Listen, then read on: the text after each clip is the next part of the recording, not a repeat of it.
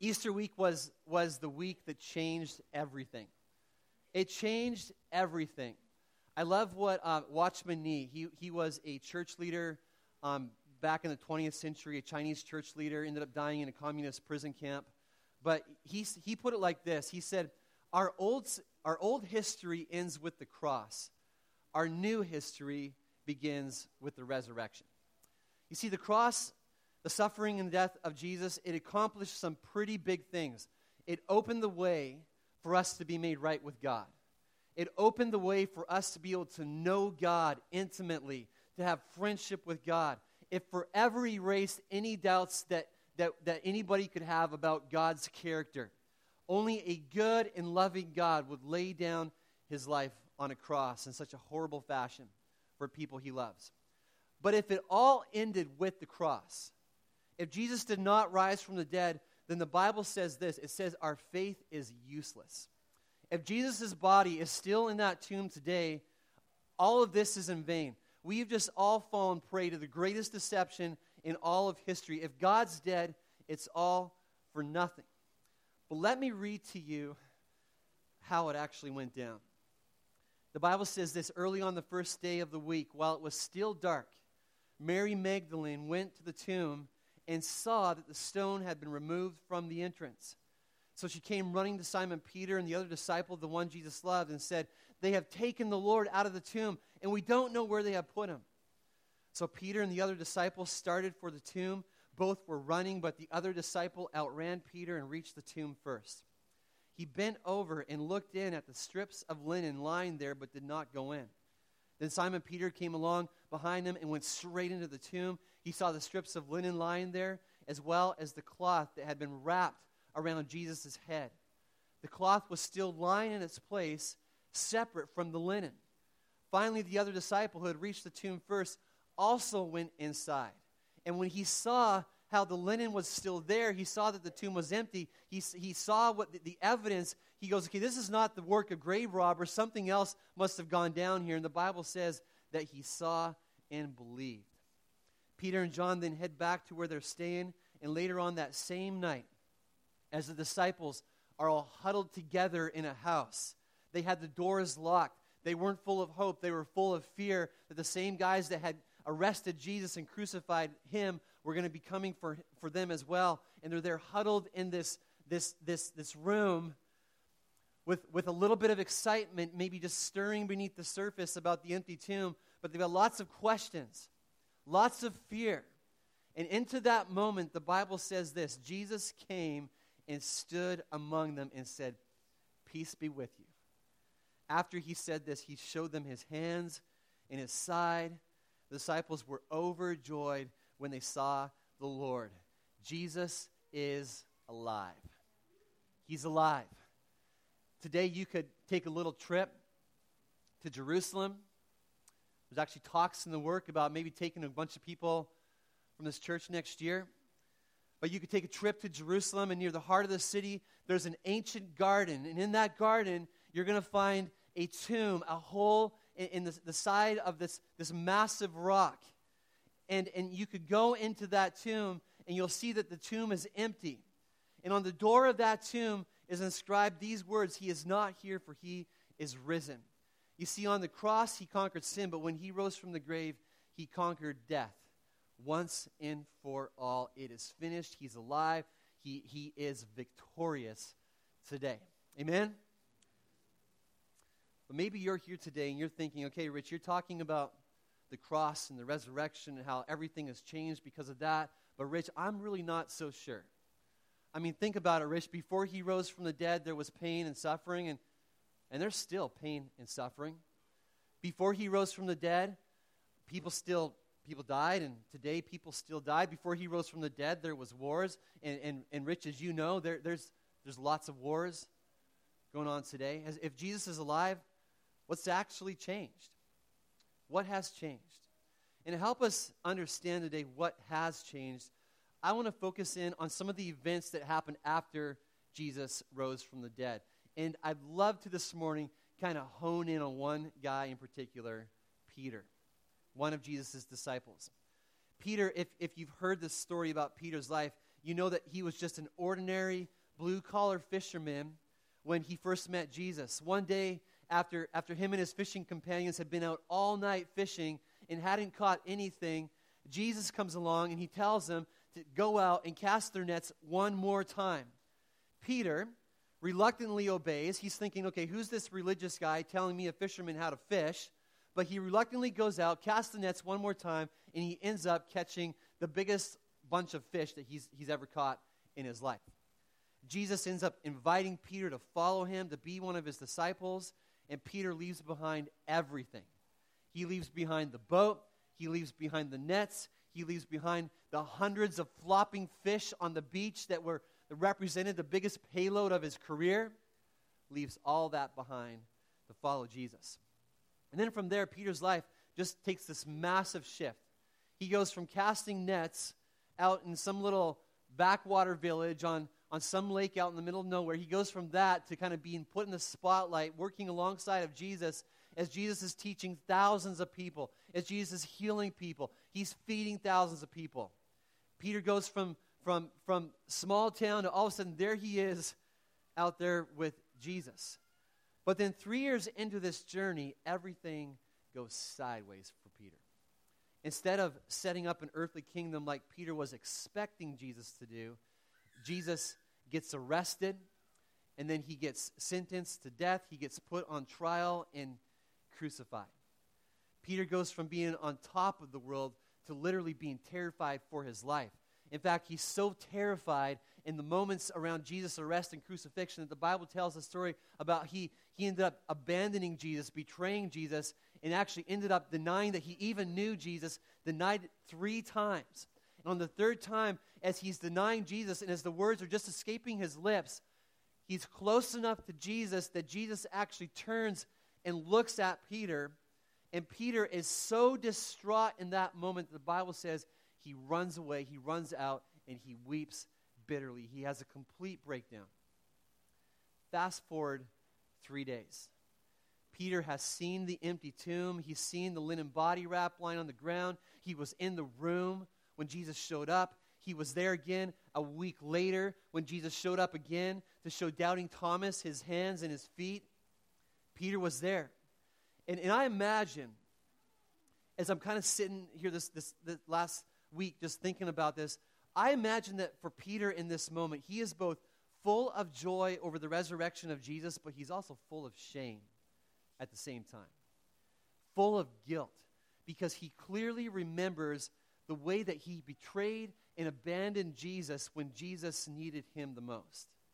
And maybe now that Jesus is back on the scene, Peter is desperately wanting to, to have a moment with Jesus. Maybe he's got his apology speech prepared, kind of like the prodigal son. He, he wants to tell Jesus that he's sorry, pull him aside, but the timing is never right. There's always other people around. And to make things even more difficult, Jesus just kind of shows up out of nowhere. He just kind of flashes in. He shows up, walks through some walls. There he is. Peace be with you. And then he just kind of boof, there he's gone. He just shows up and then in a flash, he's gone. And for Peter, this has just got to be one of the strangest times of his life. In the span of three days, he's gone from total elation to total despair and then back again to total elation. It's been an emotional roller coaster to say the least. There's all the joy that no, of knowing that Jesus is alive, and yet, and yet, he's weighed down with this tremendous sense of guilt and shame. He might even been asking himself the same question that some of you maybe walked in the room with this morning. He might have been saying, "Yes, Jesus is alive, but has anything has anything really changed?" I want to go back to the story found in the book of John that we read about earlier on. Jesus is alive. At the point of this story, he's appeared to the, the disciples two times. But nevertheless, even though Jesus is alive, even though he's appeared two times to the disciples, we find the disciples in a place where they're directionless, they're leaderless. Jesus hasn't really given them a whole lot of direction since he's come back. And we find the disciples all just kind of floundering. But Jesus is about to change all this. The Bible says this it says it happened this way Simon Peter, Thomas, also known as Didymus, Nathanael from Cana in Galilee, the sons of Zebedee, and two other disciples who, for all of history, shall remain nameless, were together. And then listen to what Peter says. Peter, who had left his fishing career, Peter, who had left the boats, left the nets, left all of that, that, that life that he once knew, left it all behind to follow Jesus. Listen to what he says. He says, I'm going out to fish. Simon Peter told them. And then they said, We'll go with you. And so they went out and got into the boat. Interesting, isn't it? Jesus is alive, Peter has seen him, and yet he still decides to go back to his old lifestyle, the one that he left behind in the first place. And I wonder this morning maybe if there's somebody in the room that is in the same boat, no pun intended, as Peter. Way back in the day, you were just going through life, doing life your own way, when you began to hear that gentle, loving voice deep down inside calling out to you, inviting you to come and follow him. And when you heard that voice, you said yes, and you were like Peter, so excited about Jesus that you were willing to leave behind what, whatever it took to leave behind in order to follow Jesus. Like Peter did, you left the old for the new, but then somewhere along the way, things changed. Life got hard. Maybe you just got busy, but in the end, you drifted away from Jesus and went back to doing life your way instead of doing life God's way. And I imagine Peter, as, as he gets back out there fishing, I imagine at first he's probably just loving it. He's probably going, man, this is what I was made for. He's out there on the boat. He's got the fresh uh, wind blowing in his face. He's got the seagulls chirping overhead. He's got the feel of the nets in his hands once again. He's probably just feeling so alive back there doing what what he used to do. But then soon things begin to get sour. The Bible says that as Peter and the guys were out fishing, they weren't catching a single thing. Eventually, it got dark, night, nightfall settled in, and they still hadn't caught a thing. And like every fisherman will do at the end of the day, if they haven't caught anything, they say, okay, just one more cast. Maybe this one will be the one. Nothing. Okay, just one more cast. This will be the one. Can't go home skunk. Peter and the boys, they, they cast the nets out over and over and over again. And pretty soon the sun began to slowly peek its way over the Galilean hills. And without even realizing it, they had been fishing all night long. And the Bible says that night they caught nothing. Absolutely nothing. Now, I don't know exactly what Peter was feeling in this moment, but I think I have a pretty good idea because I've, I've been in this place. When I was following God with everything I had, loving Him with all my heart, but then life got hard or I just got busy, and before I knew it, I had either intentionally or unintentionally just kind of walked away from doing life God's way. And I wish I could say this has only happened in my life a couple times, but reality, it, it hasn't.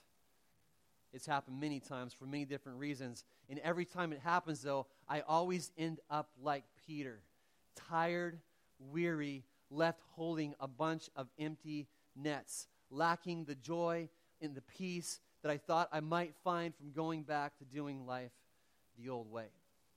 There's a lot of reasons why we walk away from doing life God's way. One of the big reasons is disappointment with God or ourselves. We put some pretty high expectations on God, don't we? I mean, after all, He is Almighty God, all powerful, Almighty, uh, or all loving. You know, shouldn't He come along and, and make my life go a whole lot easier than it's going? Shouldn't He kind of pave the way for the good life for me? And then, as, as, as it always happens in a broken world, hardships come, marriages fail, loved ones unexpectedly pass away, people get let go from their job. The church that we thought would be there for us isn't. And before we know it, we're disappointed and drifting away from God. Or maybe like Peter, we get disappointed with ourselves. We go, okay, I'm just trying so hard to live life the right way, but I just keep screwing up. I just can't do it. And then we, we drift away. Another reason people walk away from God is the weariness of religion. And there's a lot of people that end up in this boat. Maybe at one time you knew your life was broken And so you thought, okay, I'm going to walk into a church, but rather than find Jesus, you found religion. There's a big, big, big difference between Jesus and religion. You came in and you, you learned all the rules. You tried really hard to behave the right way, to hopefully earn God's favor. And pretty soon you just gave up. You felt like a failure because you just could not meet the standard, no matter how hard you tried.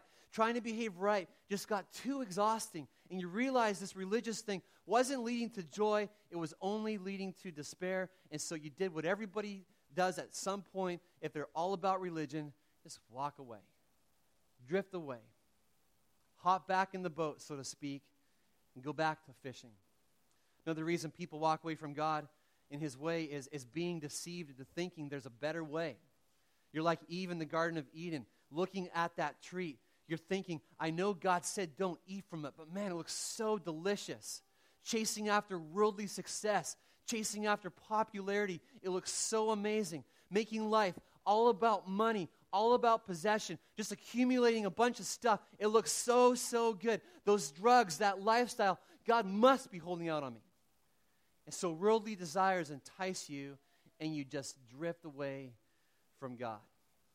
It doesn't matter how it happens.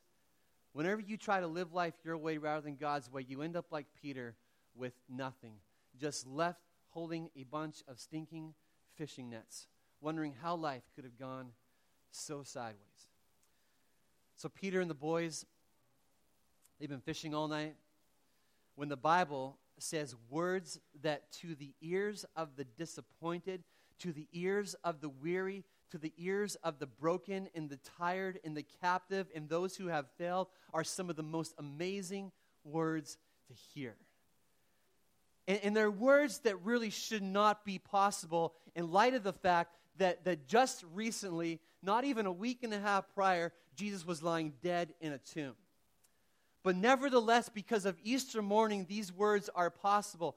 The Bible simply says, early in the morning, Jesus stood on the shore. In the middle of Peter's despair, his guilt, his shame, his weariness, in walks Jesus, the resurrected King, the Savior, and he comes and he just stands there and he sees Peter and the guys out in the boat, and there he is on the shore. And I just absolutely love this about Jesus. You know, if it would, been, would have been me in that, that situation, this is what I would have done. I would have gone marching into Caesar's palace, not the casino, the, the real Caesar's palace. I would have gone marching in there, gone marching up to Caesar and been like, okay, it's me, Jesus. You know the one that they crucified? I'm here. I'm the real deal. And then what I would have done is I would have gone out to all the big cathedrals, all the big religious buildings. I would have gone to all the religious leaders, and I would have been like, okay, you tried to put me down, but hey, here I am. Take this in your face. Bam. But not Jesus. You see, Jesus has never been interested in changing political systems or even religious system, systems. He's always been interested in changing broken hearts and lives. So rather than show up at a palace rather than show up at some big grand religious building, he shows up on a beach. He has a meeting to keep with a bunch of grubby, sweaty, smelly old fishermen.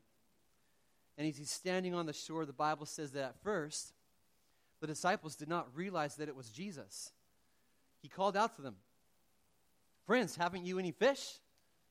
Isn't that just the question you ask when you're walking by the lake and somebody's out fishing? Hey, how's the fishing going? Catch any fish? The disciples holler back, No, we haven't caught a thing, to which Jesus descri- decides to give them some very unusual fishing advice. There's something about Jesus, he just loves to give fishing advice. If you're a fisherman, maybe when you're out fishing next time, pray. He might tell you what lure to use. I don't know. But, but he gives this advice. He says, Throw your net on the other side of the boat and you will find some. And when they did, they were unable to haul the net in because of the large number of fish. This scene has happened before. And the disciples realize, it dawns on them, okay, this is Jesus on the beach. The Bible says, then the disciple whom Jesus loved said to Peter, It is the Lord. And as, as Simon Peter heard him say, It is the Lord, he wrapped his outer garment around him, for he had taken it off. Apparently, Peter didn't like the fish with a bunch of clothes on. He, take, he puts it back on, jumps into the water. The other disciples followed him in the boat, towing the net full of fish, for they were not far from the shore, about a hundred yards. And when they landed, they saw a fire of burning coals there with fish on it and some bread. Jesus has been busy getting breakfast ready. And then he invites them to eat with him. And they, after they were finished eating, Jesus does something that he loves to do with those who have wandered away from his way and back to their own way. He, he, he, he doesn't rebuke Peter for the betrayal and denial. He doesn't stand there and wag his fist at Peter and say, Peter, you should have known better. Peter, where were you? Peter, did you, didn't you know what was happening to me? He doesn't condemn, he doesn't judge. Instead, he lovingly goes after Peter's heart. He looks at Peter and he says, Simon, son of John, do you love me more than these? Many scholars think that Jesus was looking at the boat and the nets and, do you love me more than these? Yes, Lord, he said, You know that I love you. Jesus said, Feed my lambs. Again, Jesus said, Simon, son of John, do you love me? He answered, Yes, Lord, you know that I love you. Jesus said, Take care of my sheep. The third time he said to him, because Jesus knows, okay, he knows Peter denied him three times, and so he's, he's restoring Peter here. And so he says to Peter a third time, Simon, son of John, do you love me? Peter was hurt because Jesus asked him the third time, Do you love me? And he said, Lord, you know all things. You know that I love you. And Jesus said, Feed my sheep. I wish in this moment that we could have a glimpse into Peter's heart because I'm pretty sure what we would see in this moment is all the guilt and the shame and the heaviness and the burden of having walked away from Jesus. We would see all that begin to just wash away as Jesus comes along and he restores Peter, he reinstates Peter, he, he, he looks at Peter, and Peter can see the love in his eyes. He, he sees that, that things haven't changed. Jesus is removing any barriers that might have been in place. And if Peter had been asking the question, did Jesus' resurrection really change anything? He just got his answer. Peter would go on to be a, a key leader in this, this fledgling movement called the church. In his very first sermon that Peter ever preached, he would declare these words to thousands of people. He, he said this God raised him from the dead, freeing him from the agony of death, because it was impossible for death to keep its hold on him. Peter had encountered the risen Jesus, and he was forever a changed man. And here's the question for all of us in the room this morning the question is this Does the risen king really make a difference? Does he make a difference? And the answer to that question is actually it depends. It depends. To a planet of despairing, broken, captive people who see Jesus as nothing more than a legend, nothing more than some myth that was created way back in the day, it makes no difference whatsoever. At least not yet. But to those who have received the gift of Jesus, the one who is our rescuer, our Lord and Savior, it makes a world of difference. When you see Jesus as nothing more than a legend, it doesn't change anything. But when you see Jesus as the risen Savior, it changes everything. Amen? For starters, it, it, it begins with you're given a brand new start. The Bible says we were therefore buried with him through baptism into death, in order that, just as Christ was raised from the dead through the glory of the Father, we too may live a new life. Jesus takes all of our failures, He takes our brokenness, our hearts that are filled with sin, and He makes them brand new. It's a new day with Jesus. You're a new creation. I love how Jesus put it. He said, The thief comes only to steal and kill and destroy. But I have come that they may have life and have it to the full. Another change that Jesus brings is this you can now rest in the finished work of the Savior. You know, maybe the Jesus that, that you found in the past was not really Jesus at all, it was just simply religion. It was religion minus Jesus. It was a bunch of rules. It was show up to church every week. It was you need to read your Bible every single day. It was you need to tithe 10% of your income. Don't swear. Don't sleep around. Tidy up your appearance. Act well behaved. Do this. Do that. That's not Jesus. That's religion, and it is exhausting. It's exhausting. I love what author Lee Strobel says. He says, Jesus did not come into this world to make bad people good. He came into this world to make dead people live. That's why he came. Listen to what Jesus says. He says, Come to me, all you who are weary and burdened, and I will give you rest. I'll give you rest. His offer to you today isn't to take up some new religion called Christianity. That's not what he's offering you here today. What he's offering you here today is himself. He's saying, I'm the bread of life. I'm the living water that you've been looking for. I'm, I'm the one who, who can satisfy your heart's deepest desires that you're so desperately trying to get satisfied in someone or in something else. He, he's offering you life giving relationship with Him, following Him wherever He leads. Another change that He brings is this uh, now you can face death with confidence rather than fear. This last year, I was I was at the bedside of someone who was getting ready to cross over the threshold of death. I was with somebody who was in, was in their last moments, and, and I got hit really, really hard.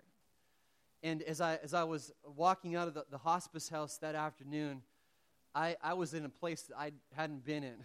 I was terrified. I was, I was thinking, what would it be like if it was me in that place? And, and it, I've never doubted my faith like I did that day. Never doubted my faith like that. I was questioning what was really on the other side. I was full of despair that death was so final. I, was, I found myself just kind of sinking lower and lower and lower as I contemplated the, the unknown of the other side. And I was, I was there in this place. All of a sudden, the Holy Spirit comes along and whispers so gently in my ear, Hey, Rich, you're forgetting something here. You're forgetting something. There is somebody who's already walked this journey. Somebody has actually already gone on before and taken the sting out of death. Someone has conquered this thing and has lived to tell about it. You see, for the believer in Christ, death no longer marks the end. Instead, it becomes this incredible new beginning.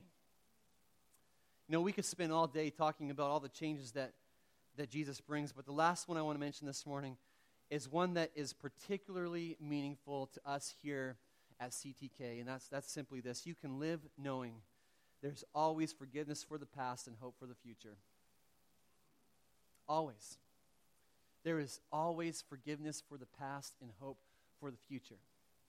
Should you today go, Jesus, I'm going to follow you, I'm going to give you everything I've got, and then five years from now, you just completely blow up your life, completely walk away from Him, there is always forgiveness for the past and hope for the future.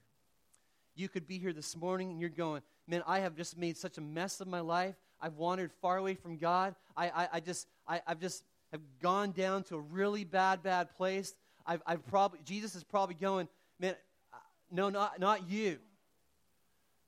But, but look at the Jesus of this, this, this, this passage of Scripture. He is standing on the shore with arms wide open offering forgiveness complete, total, full forgiveness for the past and hope for the future. You have two choices when it comes to the message of, message of Easter. Either let it simply be an annual event, a legend, something that's kind of, in your mind, made up by people way back in the day. Just kind of let it stay in that realm when it comes to the message, message of Easter or you can embrace all this message means and let it change your life. Let it change your life. And in the end, what changed for Peter was he makes this new commitment to Jesus. He makes this new commitment. Jesus, you know that I love you. Jesus, I'm going to follow you. Jesus, I'm coming back to you. And this morning, what I want to do is I want to invite you this morning to do the same thing every single person in this room, the offer is for you. The invite is to you to make a commitment to Jesus.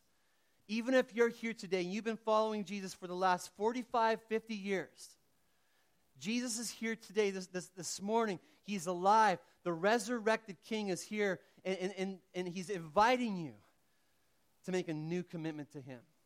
To let this Easter be the Easter you say, Jesus, I'm going all in with you all over again. Jesus, I'm making my life all about you. Jesus, I've let it be about some other things.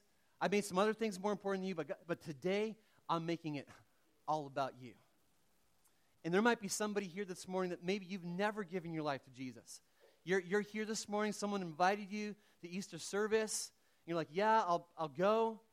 The invite is for you as well. It is not an accident that you are here this morning. Jesus is here to meet you. The risen, resurrected King is inviting you to come and follow him. My invitation to you today is to come to the feet of the resurrected Jesus, making him your Lord and Savior, to fully, completely put your faith and trust in him. Would you pray with me this morning?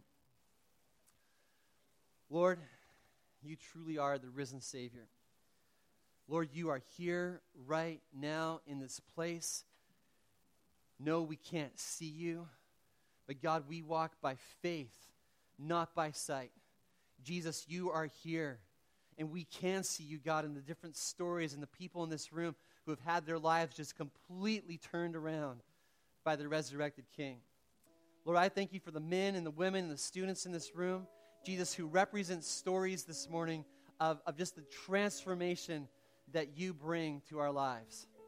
Jesus, you truly are glorious. You're great. You call us out of darkness into light. You're so good. You're so faithful. You're so full of grace. Jesus, we worship you because you're so, so good.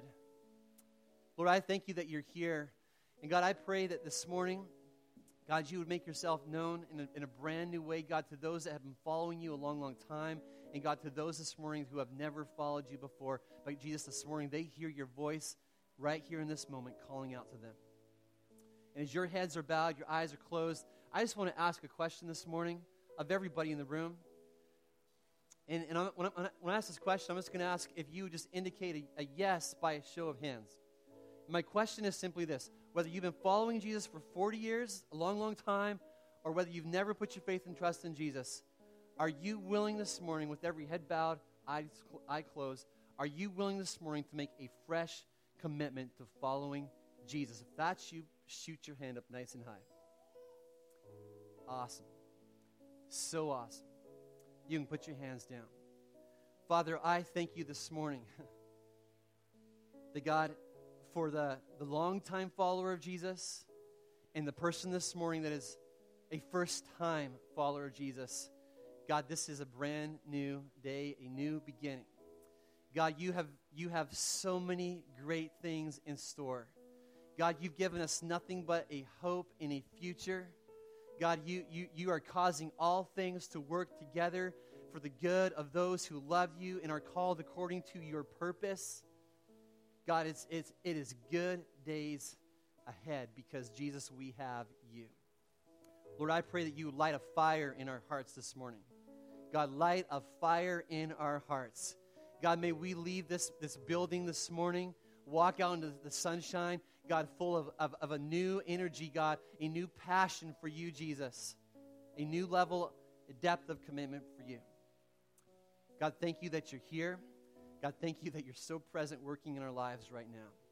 And God, I pray that God, as, as, as we go out in, in the resurrection power, following the resurrected King, God, I pray that we would be like Peter God, that we'd be like those disciples, that we would be more than willing to go into all the world and make disciples of all nations. God, I pray that this message that we have, the resurrected King, would not end at the, at, at, the front door this morning. But God, may we take this out to our neighborhoods. God, may we take this out to our workplaces. God, may we take this out to the world around us. God, may we live differently because Jesus, you are living inside of us. The Spirit of God that raised you from the dead lives in us. God, may we take this good news, God, wherever we go. May we be a shining light, shining like a city on a hill. Father, I pray all these things in your good, good name, Jesus. And everybody said, Amen. Amen.